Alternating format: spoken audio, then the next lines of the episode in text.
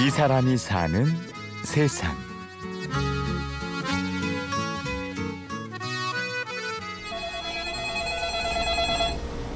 네, 감사합니다. 예. 682의 7번지 3호, 3층 3호.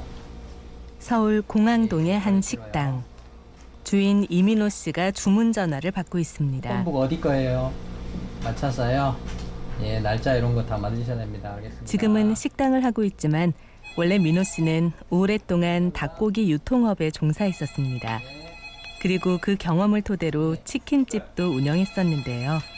하지만 납득할 수 없는 본사의 횡포에 그만두고 말았죠.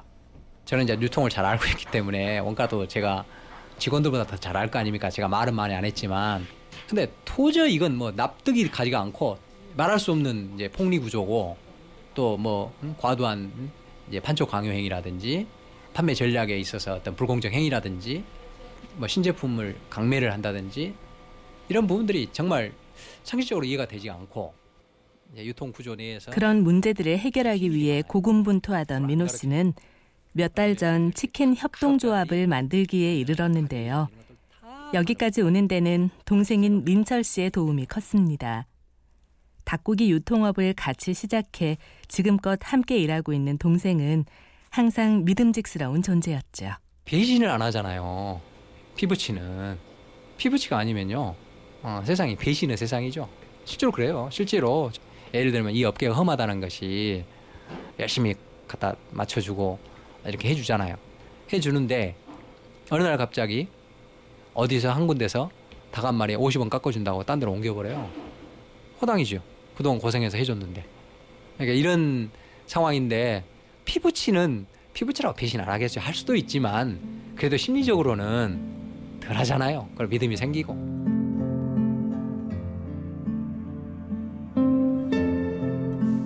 사형제 중 첫째, 둘째인 민호 씨와 민철 씨. 고생하시는 부모님을 보고 자란 두 사람은 철이 일찍 들었습니다. 우리 아버님 아버님은 철공소 일을 하셨어요. 우리 형님이나 저도 학교 다닐 때부터 이제 일찍은 일찌감치 그 아버지 어머니 사시는 거 보면서 아 내가 이, 이 형제 많은 집안에서 그리고 넉넉지 않은 이제 가정 형편에서 우리가 살아갈 수 있는 자기 길을 이렇게 해나가야 된다 이런 이런 생각을 늘 했어요. 민호 씨는 대학 졸업 후 한 대기업에 취직했고 민철 씨는 실업계 고등학교 재학 중에 은행에 취직했습니다. 남들은 부러워하는 직장이었지만 속사정은 그다지 좋지 못했는데요. 지방대 출신, 고졸이라는 이유로 부당한 대우를 받아야 했죠. 그때는 대졸 고졸 그런 게 거의 뭐 신분제처럼 이렇게 따라붙었어요. 승진하는데도 그걸 차별을 둬요. 직장 다니면서 졸업을 하면은 대학 졸업자로 인정을 안 해줘요.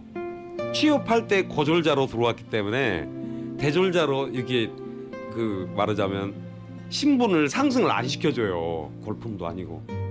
결국 두 형제는 차별을 견디다 못해 회사를 그만두었습니다. 그러다가 형제가 의기투합하게 된 건 닭고기 유통업을 하고 있던 막내 동생의 제안 때문이었죠. 괜찮습니다. 치킨업에 괜찮습니다. 그래 꼬신 거죠. 꼬셨는데 항상 이제 그거는 있었어 내가. 1% 가능성을 보고 덤벼든 놈은 어떻게 말하면 허무맹랑하잖아요. 좀 무모하잖아요. 무모한데 거기에 이제 뭐를 또 깔고 있냐면 자신감이 있는 거라 그냥 할 수 있을 것 같더라고. 책상에 앉아 서류만 만지던 두 사람은 명색이 사장이지만 직접 닭고기를 옮겨야 하는 일이 비일비재했는데요. 몸은 힘들고 고됐지만 그건 그리 문제가 되지 않았습니다. 정직하게 흘린 땀이 고스란히 내 몫이라는 생각에 보람이 훨씬 컸죠. 험한 일이에요. 한마디로 이야기하면. 근데 이제 정, 나는 그것보다는 정신적인 문제가 훨씬 더 중요하다고 봐요. 내가 체력이 있는 동안에는 체력이 받치고 있다 그러면 그렇게 그런 문제는 그렇게 문제 되는 거 아니, 아닌 것 같아요. 사장이잖아요. 사장님이거든. 그럼 괜찮죠. 사장님이 뭐 못할 게 뭐 있어요. 다 하는 거죠.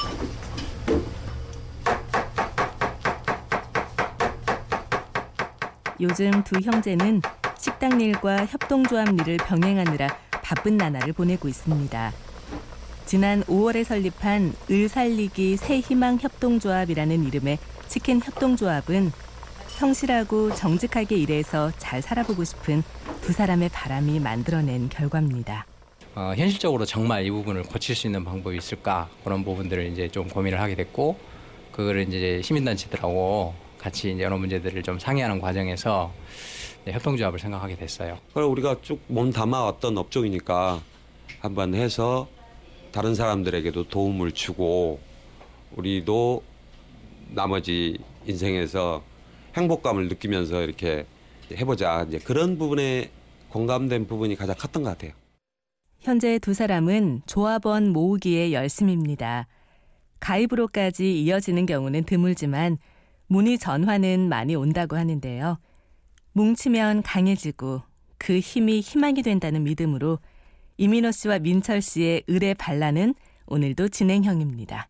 굉장히 힘들죠. 정말 말할 수 없이 힘들 정도고 거의 뭐 혀가 항상 이렇게 오그라들 정도로 그런 상태로 피곤 상태에 있어요.